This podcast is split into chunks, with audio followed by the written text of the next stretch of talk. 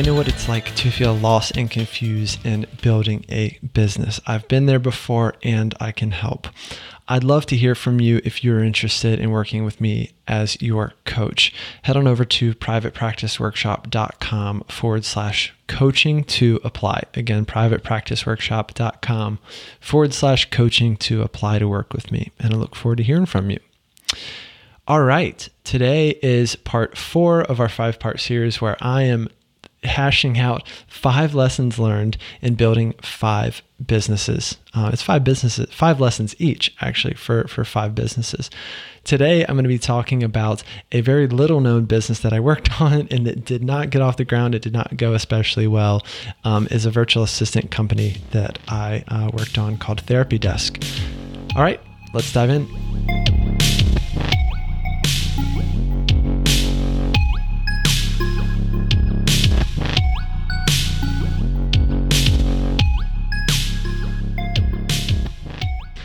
All right. So, like I said, a lot of folks um, hadn't even heard of this company.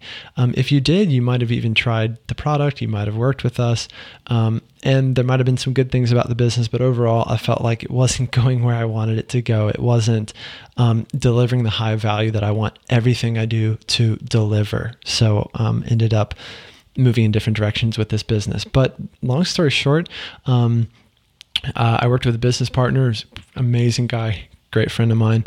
Um, and um, yeah, this business didn't get off the ground. But I think it's important to talk about these setbacks or talk about these um, these flops in business because this, for me, this is where the deepest learning happens. So I'm going to share with you a few of those lessons um, uh, today.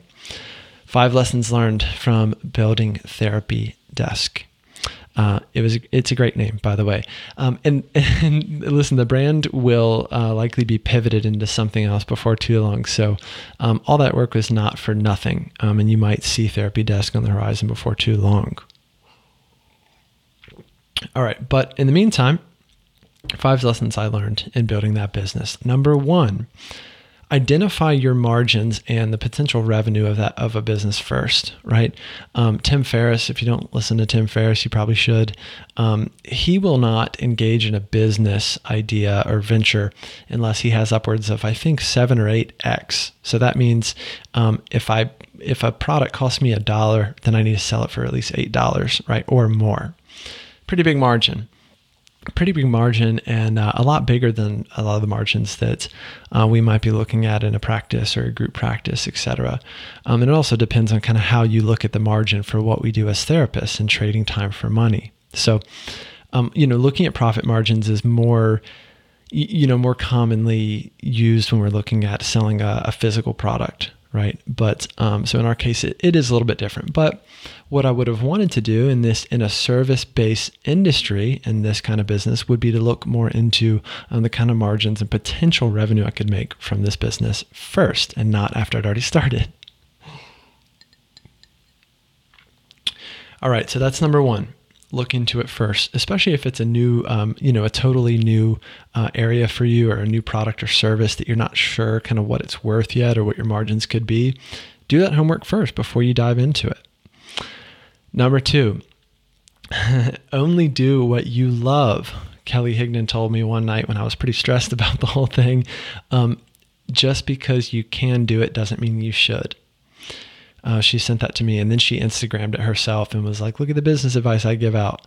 Um, she didn't tag me in it because she didn't want to embarrass me, but I thought it was pretty clever and I was glad she used it. And I, I put it on my Instagram as well. But, you know, I, I, I struggle with that from time to time. You know, I see an opportunity and I might be likely to just go for it.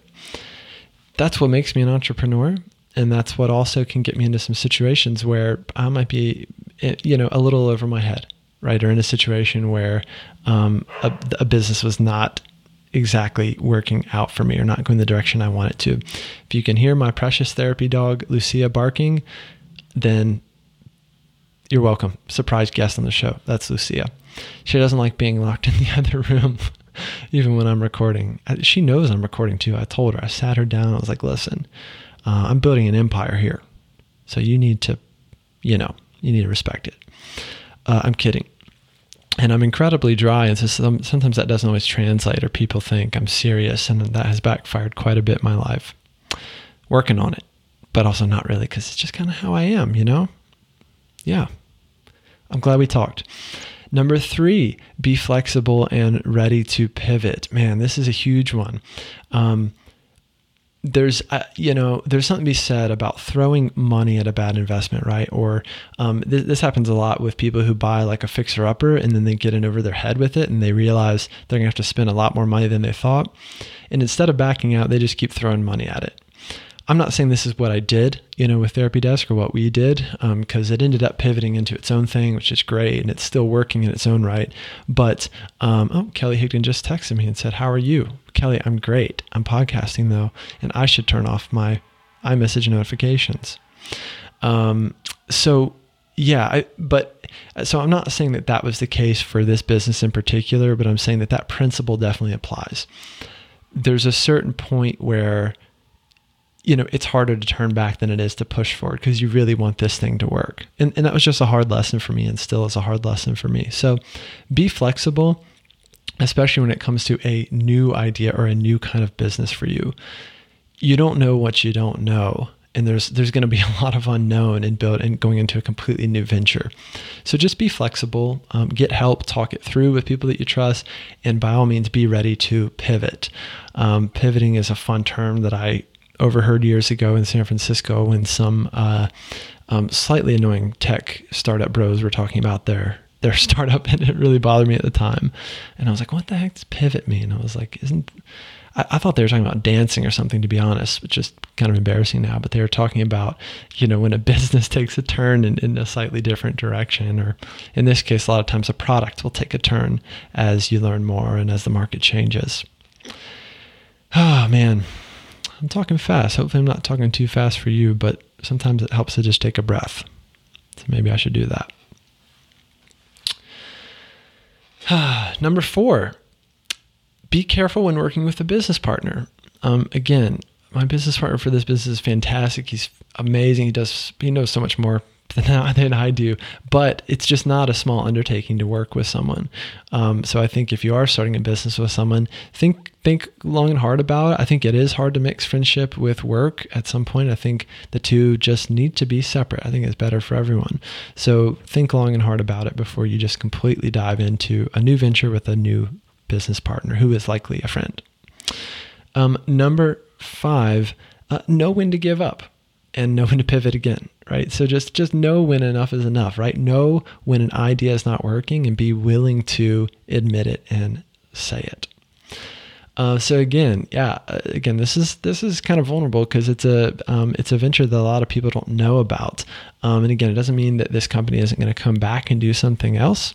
I think it very may uh, very may well do that soon. I don't know why that phrase tripped me up. Um, you know that happens every now and then. Like you, there's a word or a phrase, and you're like, "Is that right?"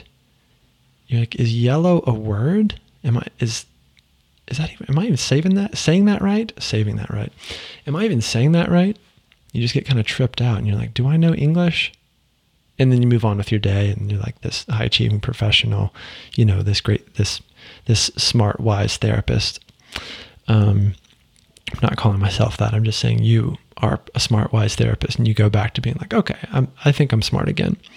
Um, but yeah, know when to give up. um, so yeah, a lot of lessons learned in that business in particular. And the fun part is it was totally new. And the hard part was it was totally, totally new. Um, and um, there were a lot of lessons to be learned. So, um, but if you have an idea, I would say just test it enough. Test it to know enough to know what you're getting into, what your margins look like, um, what kind of value the product really offers, and how it's going to be different. Um, and make sure you love it make sure you love it enough. Um, one of my old professors used to say, in regards to our dissertation topic, um, it's got to keep you warm at night. And I thought, well, that's ridiculous because no, no, you know, corner of academia is going to keep me warm at night. Um, but he was right. He was right, and I think ultimately it has a lot to do with your work and your passions. Um, w- what kind of work is going to keep you warm at night? If it's therapy, keep doing therapy. If it's entrepreneurial stuff and doing all these ideas and online courses and podcasts, great, then do that. But don't feel obligated. You know, I see a lot of therapists diving into all this stuff, not really knowing why they're doing it uh, or not really wanting to do it, but just feeling like, oh, I've got to generate passive income. I see other people doing it. Other people are making five hundred thousand dollars, and I just, I just think it's a bunch of BS. You know, I think um, it's not for everyone. And so, in a way, I warn against it because I think it's a whole nother world. For me, um, becoming an entrepreneur, meaning branching out beyond a therapy practice, meant a feeling like going back to school in a way. So, it's been a matter of kind of getting schooled by my experiences and my hard lessons um, over the past few years. Uh, I wouldn't trade it for anything, but also it's not to be taken lightly and it's not for everyone. So, it is what it is.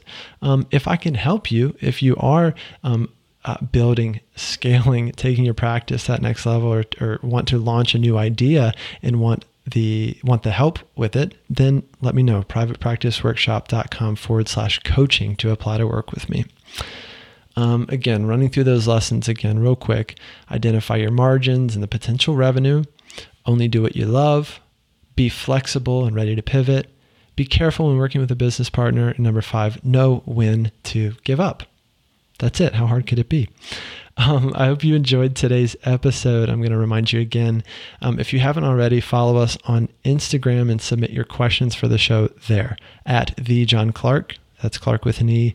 Um, it's at the space John space Clarke on Instagram. Um, and do me a favor in return for listening to this very free show, um, rate, review, and subscribe to this show on iTunes. I would appreciate that so, so much. All right, tomorrow is Friday, and we are talking about five lessons learned in building unconditional media. It's going to be a good one. Hope you have a great rest of your day, and I'll see you tomorrow. Cheers.